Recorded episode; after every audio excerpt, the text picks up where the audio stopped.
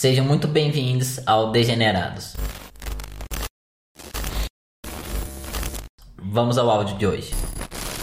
Bom, entre todas as milhares de dúvidas e questões que me passam nesse momento de pré-transição, é, a que mais tem, tem pegado e a que mais tem me deixado com muitas dúvidas é a questão da terapia hormonal. Bom, eu pesquiso muito a opinião médica sobre esse assunto e me parece algo ainda muito vago.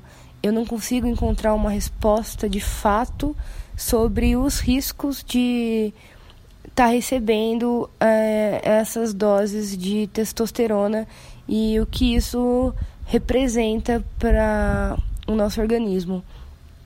É, me parece sempre que fica uma uma coisa no ar de, de que como de como se essa primeira geração de transexuais a estarem se hormonizando fossem é, uma espécie de cobaias no assunto e que não sabemos o que teremos daqui a 15 ou 20 anos se se vai ser uma galera toda com câncer aos 40 e poucos anos ou se realmente é algo seguro e, e que, que as pessoas podem realmente começar tranquilas disso.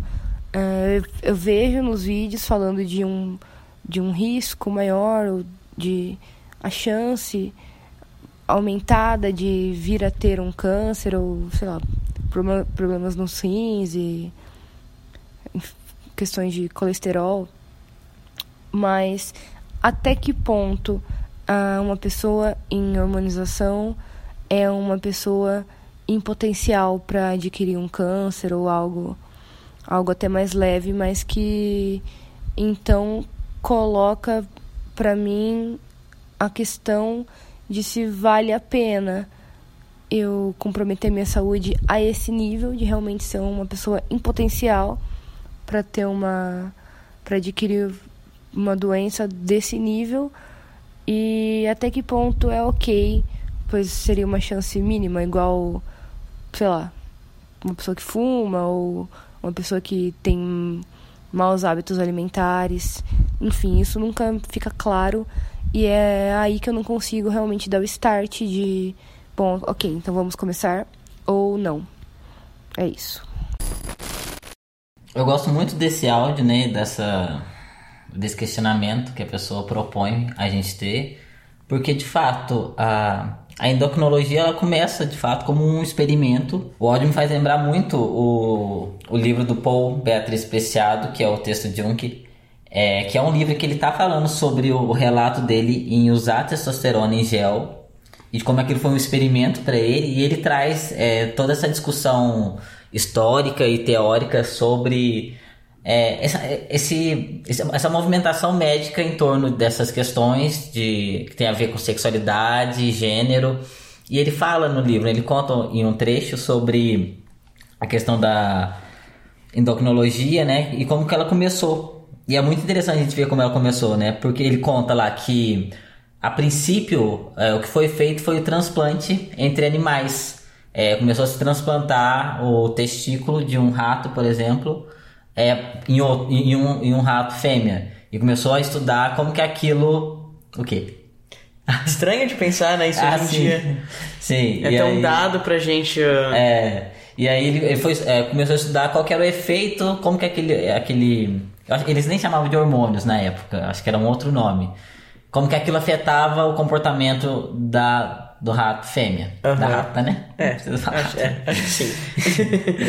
e, aí, e aí começa assim. E aí depois a gente tem um segundo momento em que a, a pessoa começa a pegar o hormônio do animal, acho que talvez cavalo, de boi, não me recordo agora, e começa a usar em si. E como que aquilo afeta ela na vida dela, né? E a princípio eles visavam bem-estar. Tanto que, pelo que eu me recordo, é, tem um momento lá que o, o, cientista que fez isso consigo próprio, de pegar é, os hormônios de um animal e colocar em si, ele se sentia muito mais. É, sentia bem, bem-estar, disposto. disposto é, e aí depois ele acaba falando que na verdade aquilo era muito temporário, uhum. que não era uma coisa a, a, longo prazo. Mas começa assim, bem neurótico, né? Isso que eu ia falar, bem. Não sei, tipo, inusitado, né? Uma pessoa pegar um hormônio de um animal de um animal colocar em si. É, é. Insano. Mas, não, mas aí, aí chega uma parte interessante. E aí depois de muito tempo aí começa. Mas ainda durante muito tempo o hormônio do animal ainda era usado no humano. Isso isso estava comum. Isso, isso chegou a um ponto comum. Ok. Eu acho que hoje, assim, eu não sei que nível está hoje. É, se não me engano, eu acho que é, é sempre sintético. Aham. Uhum. É, até onde eu sei é sintético. É, mesmo. tudo sintético. Embora, é, com certeza, eles devem fazer é, testes em animais para ah, ver. Sim. Infelizmente. Mas é assim, a gente vê como é que essa história começa neurótica uhum. e, e como é que sempre foi um experimento, desde o princípio e ainda é. E aí a gente também entra na questão é, muito evidente dos marombas. Uhum. Como hoje é, a gente, o, o, esse, esse pessoal de academia ainda usa muitas substâncias é, que algumas já possuem algum conhecimento sobre, mas outras não. E, e algumas que são usadas conhecimentos maléficos, né? Sim. Sim. Conhecimento de que é maléfico ao Sim, organismo. tem essa ciência, eles têm essa ciência e muitos estão fazendo testes em si próprios. É realmente um experimento onde eles são cobaias, porque Nesse caso, é, os, é, as pesquisas e os estudos são feitos, não consegue acompanhar até por uma questão de ética. Ah, sim. Porque há, há medicamentos que é sabido que são maléficos e ainda assim a ciência não poderia usar isso, testar sim, em humanos. De fato. E eles testam em si. E é, e é, é, muito interessante isso, né? Sim. Como é que isso ainda está presente. Eu acho até que eles usam também é, medicamentos de animais. Ah, sim. Em si. Então, assim, é impressionante como algo que está lá no passado e ainda está extremamente presente. Sim. E como que a ciência não conseguiu acompanhar ainda. Já tem muito conhecimento sobre, mas ainda assim, e aí a gente, o pessoal trans entra nesse momento. Como é que esse uso dos hormônios em pessoas trans ainda também é um experimento? Sim, e no, no áudio é perguntado, é perguntado, documentado, que essa, essa pessoa que mandou áudio não, não, não, não tem conseguido encontrar essas respostas, né? Uhum. Sobre essa é malefício ou não. Uh, e a, a, a verdade, prazo, a longo né? prazo, a verdade é. é. que não há resposta. Não há. Há uma resposta de um acompanhamento a curto prazo, certo? Sim. E de uh, poucas pessoas. Entretanto, apesar de não haver respostas, nem pro, assim, ah, não faz mal, ah, faz mal, não, apesar de não haver essas respostas, há um terrorismo do um suposto mal causado que não é comprovado. Sim. Assim como não é comprovado para um lado, não é para o outro há um terrorismo.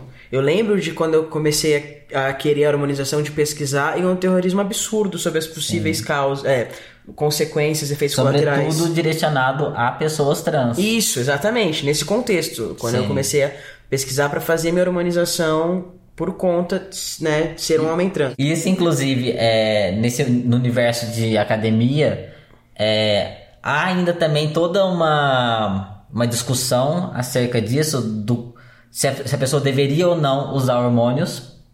E aí a gente tem um ou outro maromba que são médicos e estudam isso. Alguns são favoráveis a isso Sim. e fala que a própria medicina ainda é muito, é, como é que a gente pode dizer? Conservadora? Conservadora na utilização de hormônios. Então, não é nem só a questão trans, mas é uma questão geral da medicina. É, até que ponto isso pode ser de fato usado? Porque a gente tem aquela questão também do bro science, é, e toda a utilização de vários medicamentos e combinações para ver se funciona de fato ou não.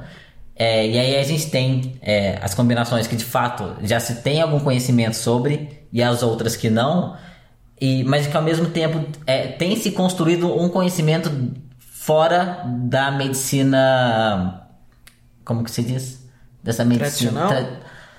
Não sei se a palavra é tradicional, mas dessa é, é medicina é, é formal. Isso, formal. Então há, está se construindo todo um conhecimento fora dessa formalidade e que só é possível construir dentro dessa informalidade. Por conta da questão ética que a gente estava falando. Mesmo. Sim. E ainda há duas, dois pontos que eu, né, que eu quero pegar ali do áudio em si. Uh, em algum momento fala sobre uh, se, eu, uh, se as pessoas trans aos 45, aos 45 anos de idade vão estar com problemas. É questionado também no áudio uma possibilidade de umas, essas pessoas trans, como que elas vão estar aos 45 anos de idade, algo do gênero, né? Sim. Aí eu, eu acho que é muito complicado a gente querer tirar qualquer conclusão de qualquer lado que seja, porque qual a expectativa de vida de uma pessoa trans além, para além da violência? A gente não tem um dado de expectativa de vida de uma pessoa trans, muito menos de uma pessoa trans hormonizada, uhum. desconsiderando a vivência social, ah, considerando sim. só a saúde dela. Sim. Certo? Não tem uma resposta. A gente, a, não... A, a gente não sabe a expectativa de vida de uma pessoa trans, muito menos que se hormoniza. Assim, muito menos não. Mas é, é, se a gente não sabe é, a expectativa de uma pessoa trans por, por si, por, pela sua saúde, como que a gente vai saber desse recorte dessa que se hormoniza? Uhum. Não tem como a gente, os médicos, ninguém dar essa resposta. As pessoas trans ainda não vivem, de fato, a longo prazo essa nessa, resposta. É. Isso. E, e, e, é realmente muito recente isso tudo. Essa, essa utilização de hormônios a longo prazo por pessoas trans é, é super recente. Aí ainda também há outro questionamento no áudio sobre a questão do câncer. Uhum. Se seria um risco comparável a carne, cigarro, carne não cita, mas cita cigarro, fumante, é. mas eu já li estudos sobre cigarro, né? Cigarro é, é dado, é, leite, café, existem várias coisas que a gente consome que potencializam o, o, o, câncer. E eu me lembro de uma conversa com a minha endócrina e, e o, o, que eu levei até ela, o que a gente conversou é que assim, conclusão, né? Segundo ela e segundo o que eu tudo, pesquise, tudo que eu pesquisei, o que é tido hoje de informação é que essa uh, potencialização que é dita uh, acerca do câncer e de outras problemáticas é seria com, extremamente comparável ao uso do anticoncepcional a longo prazo. E se você pegar a bula da testosterona, da testosterona e de um anticoncepcional, os efeitos colaterais batem ao extremo. Uhum. É trombose, é o câncer, aumento do colesterol, é o rim, é. é por conta da sobrecarga hormonal, né, os rins. E aí também entra numa questão falando de rins, uh, e aí rins, fígado, enfim, uh, entra a questão da opção, né? Da, de você optar uh, correr esse possível risco e o que você está disposto ou não a fazer em outros setores da sua vida para diminuir o seu potencial de ter um câncer ou um problema nesses órgãos, né? Sim, porque assim, a gente sabe, e já é sabido, né, esses alguns efeitos da testosterona, tanto os físicos quanto os colaterais, é, e isso também vai variar de pessoa para pessoa, porque vai chegar um momento que a genética é o que vai determinar de fato. Então passa muito pelo que você falou, de ser uma escolha que você faz. E acaba sendo uma aposta. Sim, e, Porque... do que você está disposto. É, se você está disposto assim a, a passar carne, por isso. Assim como N outras coisas. Sim, e aí. Podem ser níveis diferentes ou não, a gente não tem nem como saber, né? Justamente por toda essa falta de estudos. Mas. E o impacto é, dessas coisas é, é, você também entender, né, o que, que é mais importante para você. Porque também há diversos estudos também falando sobre a, a, o impacto da carne como ela pode levar ao câncer também.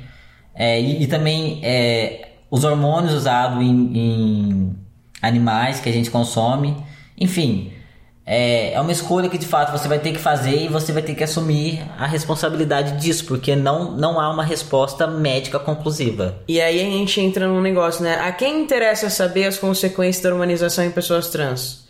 Isso vai ser realmente um campo de pesquisa explorado? Uhum. Está sendo, né? Que, a quem interessa? Porque mesmo esses efeitos colaterais que vêm em bula de testosterona, é em homens cis os efeitos colaterais. Sim, não é pensado para um corpo. Não é para um corpo trans, não um é. corpo com, é, biologicamente feminino, né? Sim, não é. Não é. Não é. é. E aí a importância também da gente ter pessoas trans é, no espaço como isso, nas pesquisas, que estejam interessados de fato a pesquisar sobre transexualidade. Exatamente. Né? Mas assim, eu acho que se há um interesse de fato em relação à sua saúde, é você repensar talvez quais atitudes que você pode fazer para minimizar os efeitos colaterais da testosterona e talvez diminuir suas chances de de ter algum problema, de Sim. ter câncer e afins, né? É você buscar. A gente sabe algumas coisas que é, inevitavelmente são bons para todo mundo, como ter uma alimentação saudável, balanceada, praticar exercícios, é, meditação, água. tomar água, enfim, há outras, há, há, há, há, possibilidades que você pode buscar que podem minimizar isso, Sim. mas infelizmente uma resposta dada não há. É, e eu não, eu não acho que dê pra gente falar sobre cobaias humanas, ainda mais uma coisa ligada a gênero e inegavelmente a sexo também, né? Sem falar das pessoas intersexos. Uhum. Que são as pessoas que acho que nesse, pelo menos nesse recorte que a gente tá tendo aqui, que mais sofrem com isso. Com e essa que- experimentação, E né? são, são cobaias assim a um nível ah, master, né? Sim. macro, de fato. Ah, eu e o Jonas, antes de começar essa gravação, a gente até assistiu o curta do. que conta a história do Amiel. É, eu recomendo a qualquer pessoa assistir esse curta. Se você procurar no Google Amiel Futura Play, você vai encontrar. É um curta que tem entre 13 e 14 minutos. É um curta maravilhoso. Eu queria muito poder trazer o Amiel para essa discussão, mas infelizmente ele foi passou por um problema de saúde, ele está internado, num, um quadro muito muito grave, muito delicado. Ah, e enfim, é, foi uma das coisas até que eu já havia visto esse curta, me emocionou muito quando eu vi e agora me emocionou ainda mais, que é uma pessoa fantástica, super necessária para militância intersexo e transexual. Sim. E que sofreu muito preconceito dentro da comunidade trans quando se viu enquanto homem trans. Uhum. Né? Porque isso até foi um critério, né? No passado, eu acho que ainda hoje, sem dúvidas, se você era intersexual, você já era descartado como transexual. Sim, Porque eu- a resposta estava na sua intersexualidade, nos hormônios e na sua configuração de corpo. E o Amiel tem uma história de ter nascido com, com uma genital ambígua, de ter sido ah, mutilado. ah, E nesse enquanto- caso, esse termo se aplica de fato. Sim, ele foi mutilado, não foi uma escolha dele. Ele jamais. Ele descobriu essa questão com mais de 30 anos de idade. E aí ele passou por toda uma socialização ah, feminina, como uma mulher. E no final das contas, ele né, não se identificava com isso de fato. É. E passou por uma transição social e uma transição hormonal. E hoje ele se identifica como não binário, né? Que ele diz no documentário. Então, ele diz isso no documentário, mas eu acompanho ele pelo Face. Eu, eu talvez me lembro de, no momento, talvez ele se identificar como um homem trans. Certo. E não não binário, eu não lembro, eu teria que pesquisar nos posts dele É, recente, saber ao né? certo. Infelizmente a gente não pode consultá-lo nesse momento. Mas enfim, e aí E- entram isso, duas. me, isso me lembra. é, Pode- você também vai dialogar com o que você vai falar. É, esses dias mesmo eu estava lendo um estudo em que falava justamente do- das pessoas intersexuais e a gente recebe muita crítica, né? Sem fundamento, é, acusando é, de que pessoas estão hormonizando crianças que supostamente são trans, né? E, e assim, isso é absolutamente eu diria que é irresponsável uma fala dessa, porque isso de fato acontece com pessoas intersexuais e a gente não vê uma movimentação é, contra isso. E, e- e em pessoas intersexuais, isso assim, tá dado. No, no documentário ele mostra Ele isso. fala, né? o, o Amiel, ele desculpa, ele ah, ah, no processo de descoberta dele, né, dessa vivência dele, ele encontrou o prontuário médico, né, dele recém-nascido. E uma das coisas que é trazida no, no prontuário, que são apontadas no documentário, que chama, nos chama é, muita atenção, é que ele foi hormonizado enquanto recém-nascido. Ele recebeu por sete dias uma testosterona numa é, tópica, né, em gel, numa dosagem de 0,5% e depois por mais sete dias uma dosagem de 1%, uma tentativa de desesperada dos médicos de encontrar, de, de, de, de haver ali uma, um estímulo que fizesse com que ele, enfim, se adequasse no, no, no modo como eles esperavam, né? Sim, do que a norma médica estava estabelecendo, né? É, Então, assim, é. é, é, cai pra. É, ah, cai no, muito do que a gente já vem falando nos, nos outros episódios, né? Estou culpando quem, pelo que, sem. E, e se preocupando só com isso. estão se preocupando com uma hormonização em crianças que não existe, não acontece Aham. pela questão trans. E Mas ninguém de tá fato- dando atenção ah, que deveria por uma hormonização e uma mutilação de fato Em em, um recém-nascido. E não só uma hormonização, como cirurgias é, no genital. O Ami- o Amiel ia passar por uma cirurgia lá pelos passou 10 anos, não passou rec- é, é, não recém-nascido acho mas enquanto Foi na fase da adolescência, bebê ele passaria pelos 14 e acabou 13 14 acho e, acabou passou passando só pelos 20, Mas isso já estava dado, já estava programado. Que quando ele no chegasse. prontuário Sim, já estava dado. Tipo, a gente vai fazer a cirurgia em você. ele relata muitos pontos assim é, que embrulham o estômago Aham. que e aí uma questão que eu acho legal da gente apontar aqui é o seguinte há um imenso despreparo médico para lidar com algo visível que ocorre na maioria dos casos de intersexuais na maioria dos casos assim que são ah, vistos ao nascer né que são esses casos ah, visíveis né É, que em geral se dá na genital ambígua É, porque você também há outras é, variações né, é, de e- são intersexualidade. acho que 40, mais de 40, algo assim. É. É. dito nesse no- documentário também. Quem quiser, e, e espero que você queira, porque assim, todo mundo deveria querer é, saber mais. É bem curto, ver- né? É, É são fácil 13 de assistir. minutos. Uh, então, assim, é, resumidamente, há um pre- despreparo médico para lidar com algo visível. Visível. E eles lidam de uma forma completamente errônea. Então, assim, com a transexualidade, gente, que não é algo visível, que não é algo credi- nem creditado Sim. por muitos médicos, muitas pessoas da área da saúde. nenhuma nem nada palpável. Não há um diagnóstico. não há, não há um exame, né? Imagina, existe exame imagina o despreparo nesse caso. Então agora a gente vai ouvir um, um outro áudio que fala então ah, um pouco mais desse despreparo médico já num nível mais assim ah, da vivência a curto prazo, né? Você acha que pode se dizer isso? É, resumidamente. Olá pessoal, degenerados, Jonas, Vitor, olá a todas, todos e todas.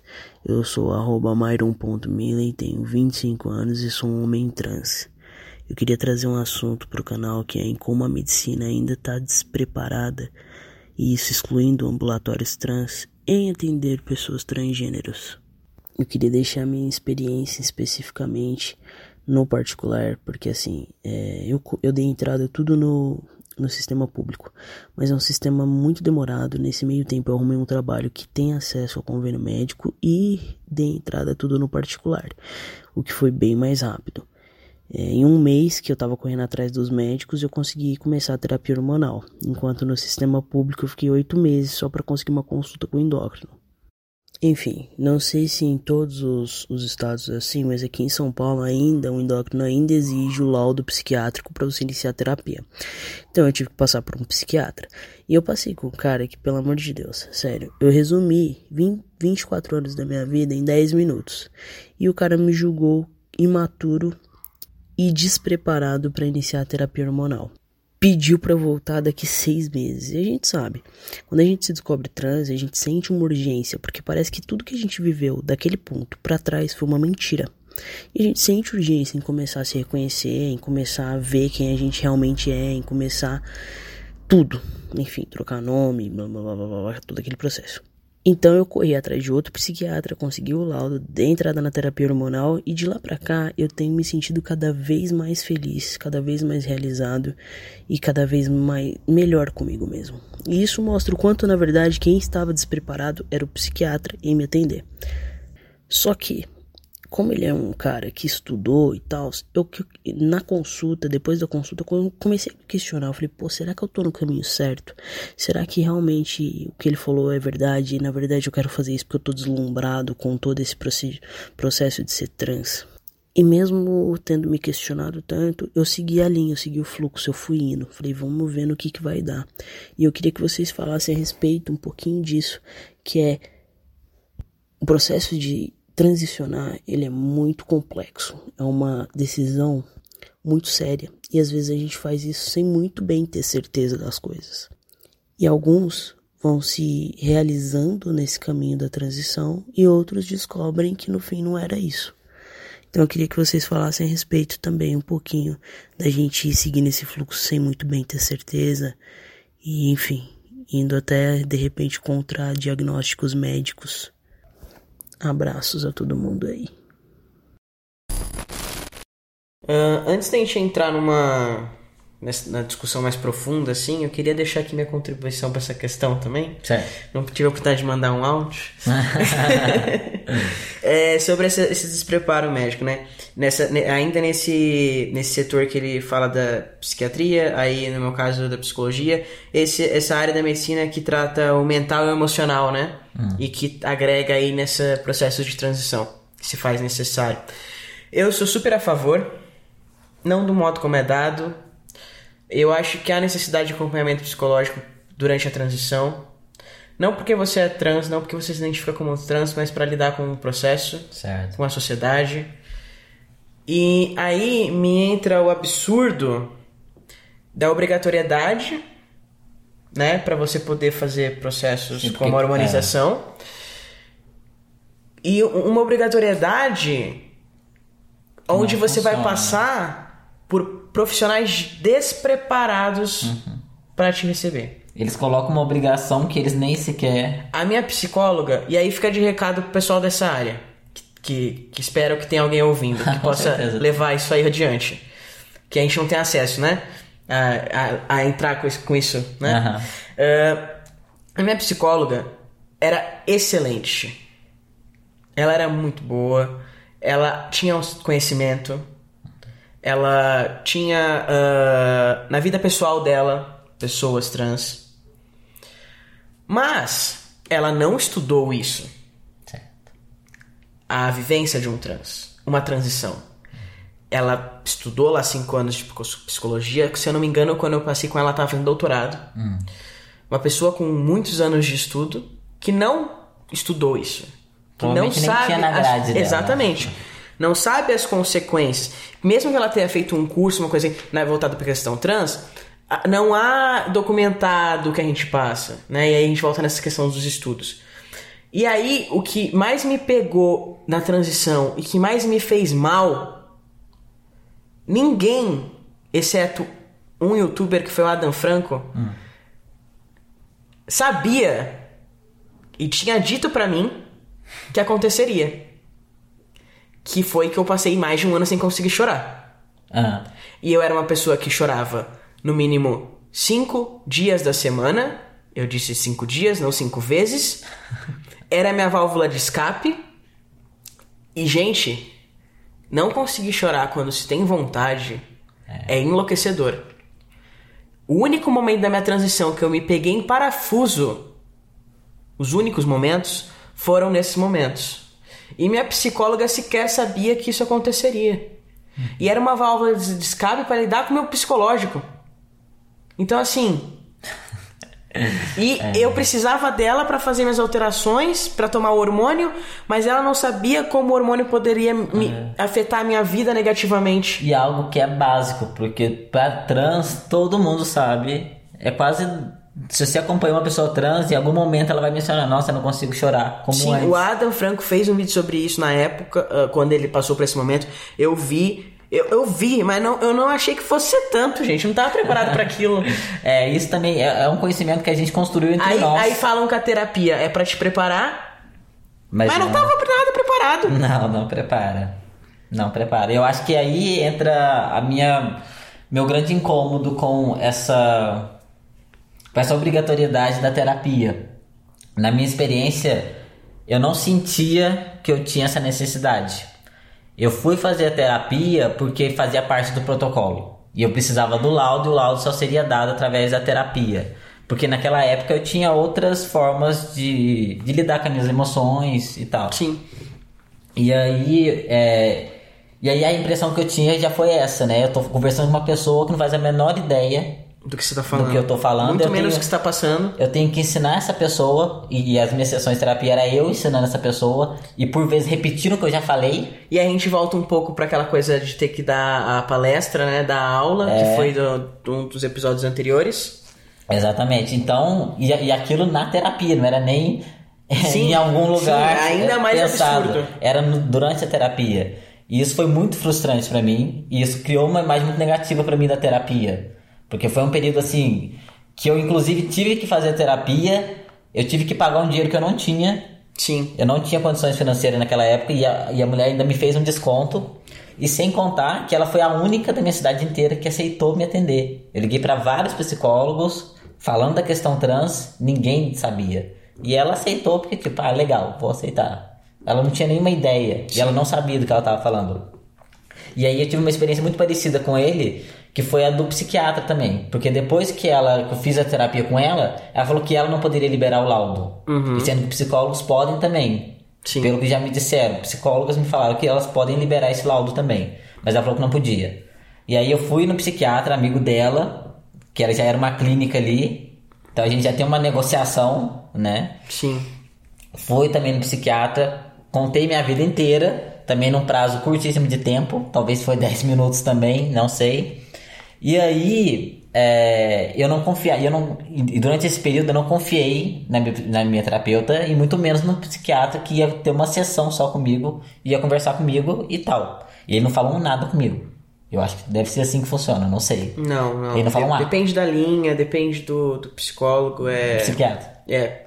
Não falou, não trocou uma palavra comigo. Ele falou Ah, não, assim, psiquiatra daí não é questão de linha, mas aí acho que vai do profissional. E que, ah, rapidinho, me desculpa te cortar, mas ele fala que, tipo, resumiu a vida dele em 10 minutos, isso aí já é um profissional que, que, que não.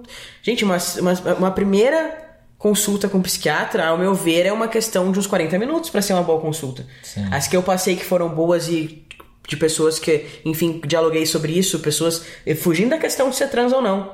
Como que um psiquiatra vai avaliar alguém em 10 minutos? sim. Impossível. Exatamente.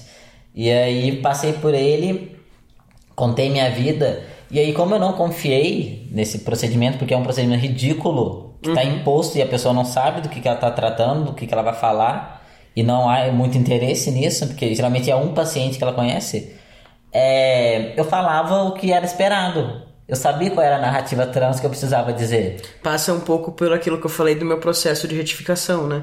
Ah, sim, que você contou que você teve que forçar a Isso. situação para aceitar. E é muito sobre isso.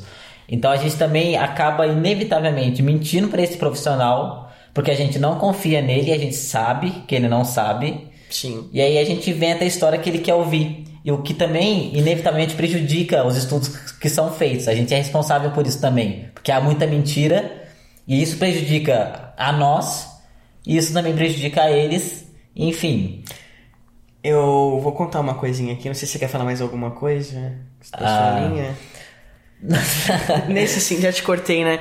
É que é, me veio agora na cabeça, eu não havia pensado. Ok.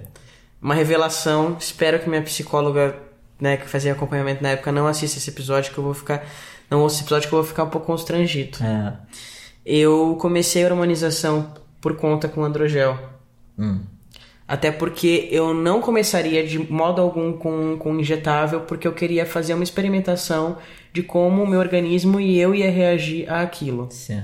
Então o androgel era a melhor escolha pra mim, melhor opção pra mim. E na época era bom, né? Que tinha o Android de Isso. 2. Eu faz, mas eu comecei com de Você já meio. começou de meio, tá. Não lembro. Enfim, com androgel. É, E eu já fazia acompanhamento com a psicóloga. Certo. Só que eu não pude contar pra ela. Que você começou. Por quê? Eu tava com, com, com acompanhamento com ela pra ter o, o laudo pra mastectomia e pra hormonização com endócrino. E eu sentia que se eu revelasse pra ela que eu havia começado por conta, ela poderia ler como um despreparo meu pra esse processo. Certo.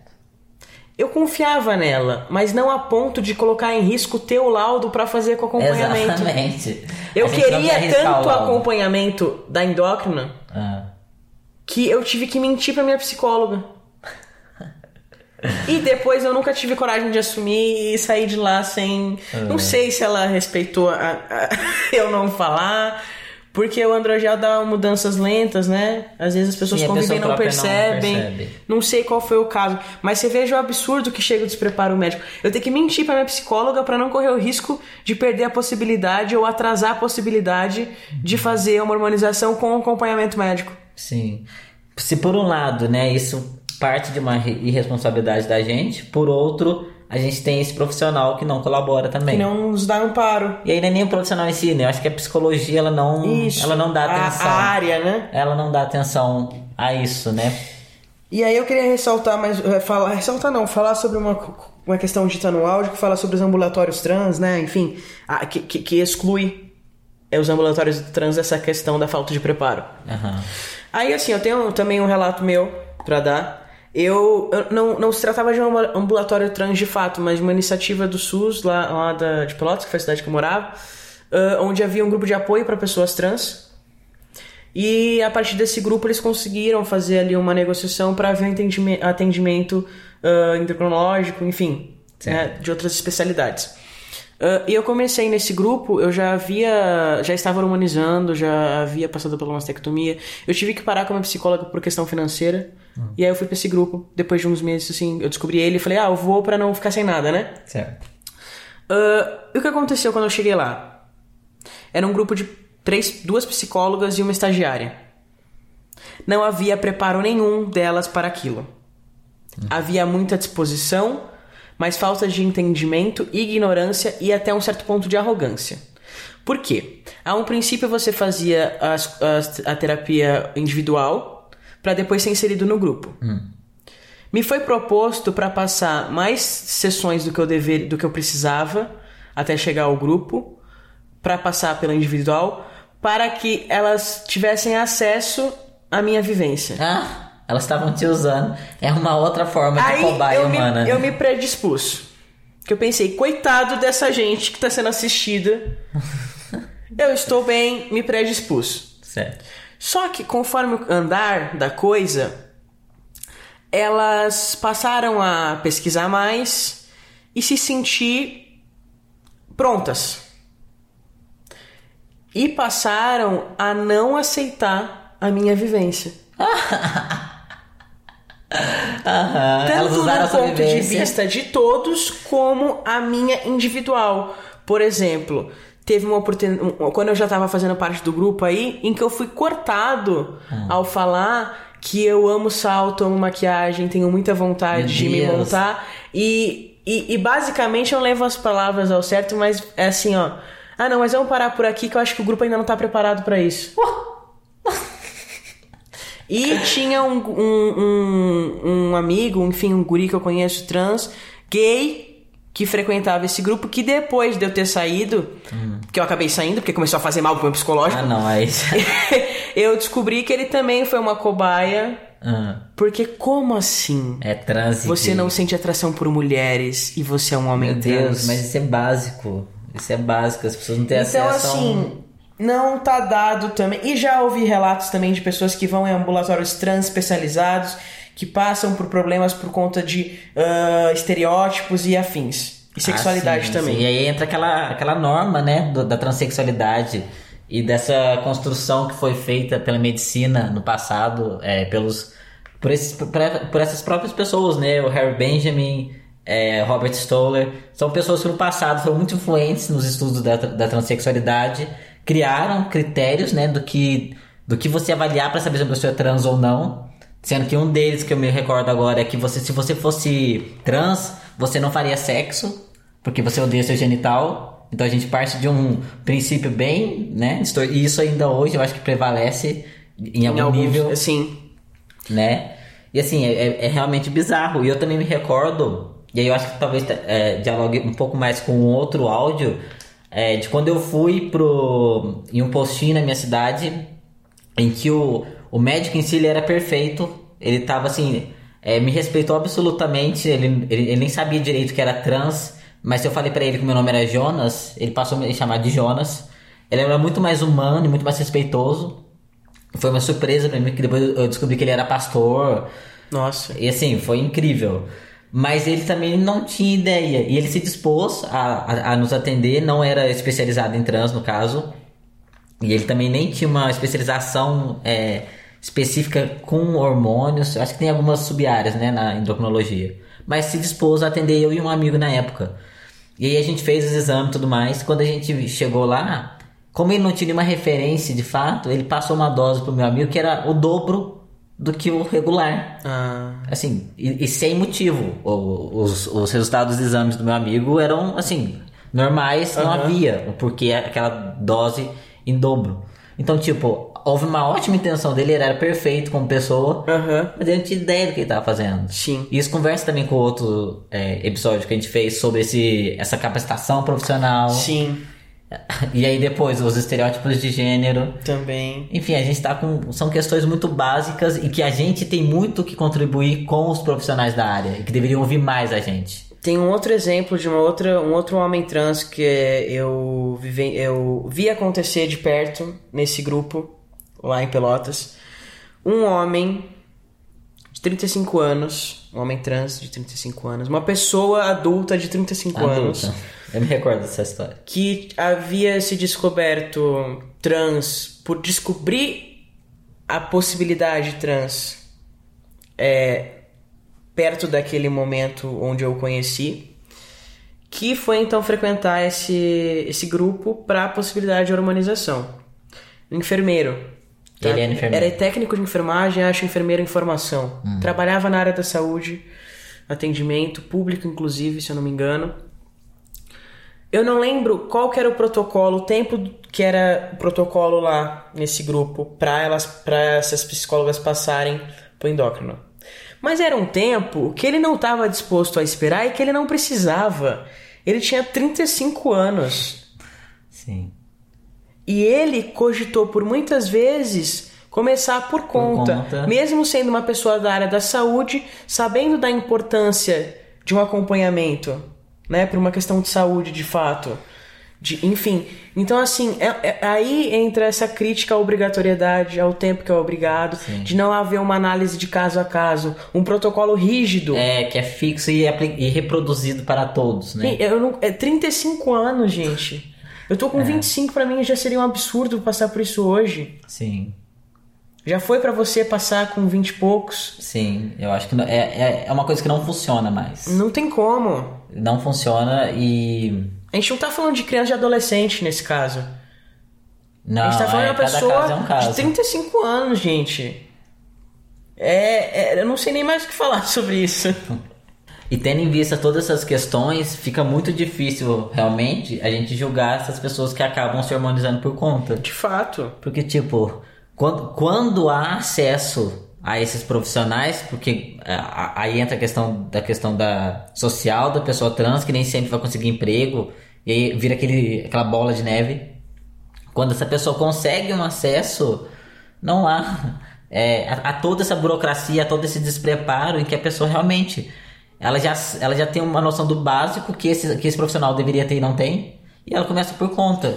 E aí- é, é isso. E aí eu acho importante que a gente aproveitar a oportunidade, então até eu conversei com esse com esse, esse homem na época até porque ele tava querendo começar por conta. Certo. Ele foi apedrejado por algumas outras pessoas do grupo quando eu disse isso no nosso grupo ali, eh, só do pessoal que acompanhava, né, só do pessoal trans. E aí eu chamei ele e falei, ó, eu não aconselho a começar por conta, apesar de ter começado. Mas eu parti de um local para começar e foi o que eu aconse- aconselhei ele a fizesse caso ele fosse começar por conta de que eu, eu conhecia o meu estado clínico de saúde. Eu havia feito exames recentemente ah, cardíacos e afins de sangue. E Eu acho que isso é importante. Ah, sim. Pessoas, uma vez eu lembro que veio uma, uma pessoa me chamar no, no Messenger pedindo indicação para começar por conta que eu falei, meu, é, eu não, não vou te. Na época eu, eu tava começando também. Então eu não, não, não me senti apto nem até aquele diálogo. Falei, meu, vai no médico. Vai no médico pelo menos para conhecer a sua saúde. Aham. Depois você vê o que você faz com a harmonização. Alguns meses depois, essa pessoa me chama pra falar: Nossa, que bom que você falou isso, porque eu descobri que eu tenho um problema cardíaco e que eu não vou poder fazer harmonização nunca. Meu Deus, Imagina se ele tivesse se começado. tivesse começado. É. Aí é uma Eu questão que- também a gente falar, né? Parte muito de um bom senso, eu acho que assim, é, no mínimo, Se a pessoa quer começar por conta, ela tem que fazer os exames por conta. Ver se ela tá saudável. Se ela tá minimamente saudável e, e aí você consegue fazer ela- esses exames a despeito. Se ela é saudável, não só se ela tá saudável, né? Mas se o organismo dela possui condições Sim, de, de, aceitar. lidar com algo assim. É, porque o processo transexualizador pelo SUS, ele tá lá, você tem essa opção, embora seja difícil acessá-lo, porque hoje em dia é uma- é uma demanda muito grande. Mas você consegue ir em médico só para fazer exame. Você pode ir no endocrinologista direto e saber como está a sua saúde. E aí, como você já tem essa intenção dos hormônios, pedir exames que conversem com isso e que vão Sim. te trazer essa resposta. E aquela coisa, né? Óbvio. é, eu também também comecei por conta, porque eu não encontrei profissional na minha cidade. É, é você. Se você já tem algum problema de saúde, você não pode fazer isso por conta. Não tem condição. Ah, que você falou agora na frase anterior, o João, eh, o João Nery falava muito isso. Eu lembro de acompanhar ele no, no Face. ah, sobre as críticas das pessoas trans fazerem por conta. E ele falava, não são as pessoas trans que estão fazendo por conta. Hum. É É, a a, medicina. que está fazendo com que as pessoas trans que estão façam. abandonando. Exatamente. E, e aí a gente volta no começo do áudio, né? Que, que a pessoa falava que estava com receio. E é isso, né? Se você quer se harmonizar, né? Por conta ou ir no médico, eu acho que você sempre tem que procurar um médico e fazer os exames por conta, fazer os exames é você então cuidar de si, cuidar da sua saúde física, mental. É, todo mundo sabe coisas básicas sobre como se cuidar e buscar isso, né, para compensar esses hormônios sintéticos que a gente está colocando no nosso corpo e que de fato não há tantos estudos que vão dizer o que, que vai acontecer conosco daqui 20 anos tomando esses hormônios di- direto por anos seguidos. Sim. E isso estava num contexto da hormonização, né? Não sei nem se foi o que a pessoa quis dizer. É. Eu questiono o que seria essa pré-transição, se há pessoas que não querem ou não podem se hormonizar. É, porque é, o que, que a gente quer dizer com transição, né? Com pré-transição, né, E transa- transição social faz sentido, né? Porque a gente, realmente a gente, trans, transa- a gente tá transicionando nesse meio social. Mas a transição hormonal, né? E a, transi a, pré a, a tra- a pré-transição. A transição social, em geral, vem antes da, da hormonal, né? Porque mesmo quando você começa a hormonização, não é um resultado instantâneo. Imediato, é. Então você passa por uma transição social antes. E eu acho que a transição social, inclusive, é é a única onde todos os trans possuem uma certa vivência, né? De algum modo, porque você. para você se tornar trans, em, eu, a- a- do ponto de onde eu vejo, há uma comunicação à sociedade de que você é trans. Né? Sim, a sociedade já tem uma Para você passar por esse processo que ela entende. de transição. Uhum. Então você ah, inegavelmente vai passar por uma trans- transição social. Sim, Aí eu entendo um pré-transição social. certo. E aí também tem o pré-T, que a gente poderia entrar aqui também, que nem todos ah, são pré-T. Tem pessoas T no sentido de Simplesmente testosterona. não. É. Simplesmente não vão passar por esse processo. Né? É, é, é, é isso também. É, a gente vê toda essa possibilidade, essa possibilidade do hormônio como uma de- possibilidade de fato, né? Algo que você pode ou não fazer, que você pensa quais são os efeitos daquilo é, e se aquilo é de fato que você vai trazer o que você espera. E isso tá independe dado. de você ser trans ou não. Porque a gente sabe que há pessoas, inclusive pessoas trans, que desvalidam pessoas que não querem se harmonizar. Sim. Então acho que é legal falar aqui também isso. Desrespeitam pessoas que às vezes querem tomar os hormônios, mas que ainda não podem ou não Ou que estão na dúvida. ou que estão na dúvida. Como né? se a dúvida não fosse possível. Como se a dúvida não fosse válida. Exatamente. Eu gosto muito da frase que o cara fala é, de pessoas que se encontram nisso. Porque, de fato, como a gente não tem nenhum preparo e não tem um exame que, que você vai sair de lá com seu atestado de trans, de fato, porque o laudo não é um atestado, Sim. né? É, e e eu acho que é muito sobre isso, né? Muitos de nós vão se encontrar nesse processo. Da mesma forma que muitos de nós também não vão. E Sim. tudo bem nisso. E aí outro ponto que eu quero colocar aqui é que até há uma generali- generalização na fala, e aí eu já digo, já talvez queira falar até por eu não me encontrar nesse local, então acreditar que muitos outros não se encontram também, apesar de talvez não ser a, a maioria, não sei, não há nem como saber. Ah, é dito em um dos áudios também sobre a ah, ah, assim, algo. Quem é trans sabe a pressa que se tem ao se descobrir trans para passar por esse processo, porque é, é, você percebe que daquele ponto para trás foi uma mentira. Sim. Tudo foi uma mentira. Não. Essa ansiedade é- de fato acontece. Acontece. Acho que Fiquei ansioso. de nós. sim. Mas assim, pra mim não houve. Eu não vivi uma mentira. Eu fui muito feliz. Eu fui uma criança extremamente feliz. Tive uma questãozinha ou outra com essa questão de estereótipo de gênero, mas eu fui extremamente feliz. Eu sempre fui feliz, mesmo depois. Não vejo essa coisa da falecida. Não há em mim. Não tô dizendo que não possa haver em outros, mas não há em mim. Não desconsidero uma vivência anterior. Amo ela, sempre amei. Em nenhum momento da minha vida, nem no início da transição, nem da descoberta, eu quis apagá-la ou tive ah, algum tipo de repulsa a ela. Certo. Nunca.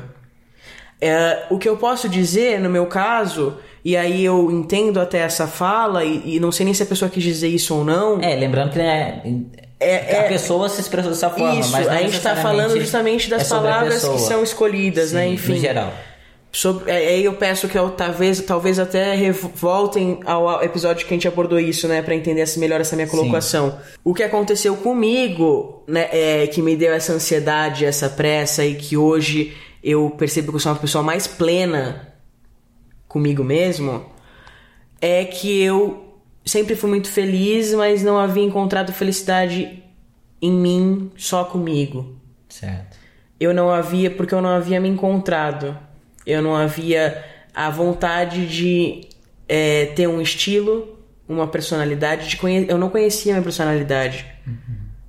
Eu não conhecia quem eu era socialmente e quem eu podia ser. Certo. e isso ainda tá acontecendo Uhum. nos dias de hoje. Minha formatura da graduação foi um desses processos. É, eu sempre odiei esse tipo de cerimônia. Ah, sim. E Por conta depois, do da forma... e depois da, from- da formatura eu percebi que realmente não gosto muito. Tá. Mas não passei mal, não fiquei nervoso. E foi uma experiência válida. Sim. E até e eu me propus a isso, tipo assim, não, eu preciso saber se eu realmente não gosto. Então vou passar por esse momento. Agora, tipo, mesmo eu, eu até fui com o Jonas esses dias pra comprar uns anéis, umas coisas assim. E não é que antes eu não usava por, tipo, ligar ao feminino. Ah, Essa parte não. É porque eu realmente não tinha vontade. Porque eu não me via ali. Então, o que que eu ia. A, a quem, ao que eu ia estar colocando adereços? Sim. Agora você tá buscando uma, uma vaidade, uma construção de quem você é. Porque eu encontrei a mim, né? E a construção de uma imagem sua, né? Isso. É sobre isso. E é, e é- Isso me lembra o vídeo que a gente assistiu hoje Hum. do Luca Najar. Ah, sim. No caso foi hoje. Hoje pra vocês que estão mesmo, ouvindo um é. pouco mais avançado. Esse primeiro vídeo de 2020 dele, acho que fica mais fácil de vocês se localizarem. Que é ser Fala trans é transcender. E, e ah, pra mim o, o contexto do vídeo vai até para além disso, né? Para além do título, do né? título. Fala muito mais. Fa- e, e- e eu me senti muito emocionado porque me remeteu a isso. É, recomendo também que assistam. É um vídeo de um minuto e meio, É. mas que traz tanta coisa e é tão bonito. Bonito, muito sincero da parte dele, né? E que muita gente vai se conectar. Muita gente até que não seja trans. Uhum. Porque é um encontrar essa.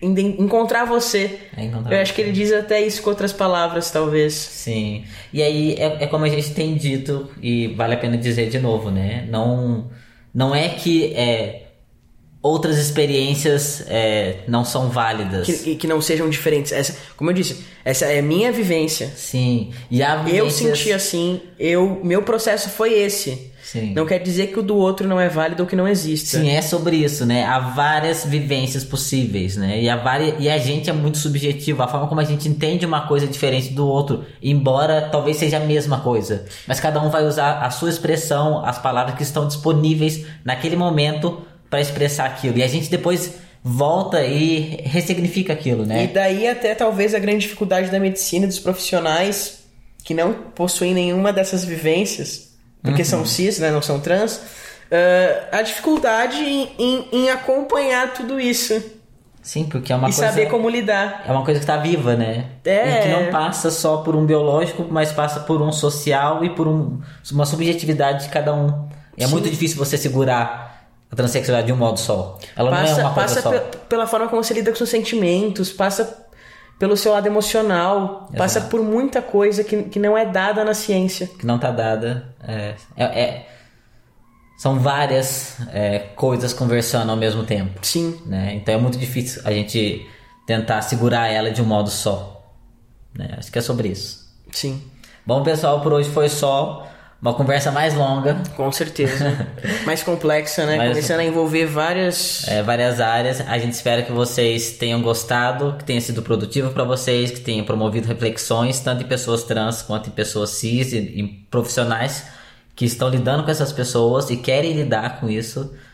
É, a gente agradece muito pela participação, pela, pelo tempo de vocês de ficar nos ouvindo. Eu- não, mas eu queria ressaltar e agradecer eh, o- o- e falar da, da riqueza desses dois áudios Ah, vindo de duas pessoas trans. sim, riquíssimo. Isso foi maravilhoso. Muito né? valioso. Muito obrigado por ouvirem. Esse programa é uma parceria com Mídia Ninja e a Nave Coletiva. Fiquem à vontade para compartilharem e não esqueçam que vocês podem nos acompanhar pelo Instagram, arroba degenerados.podcast. Se cuidem e até o próximo episódio. Até.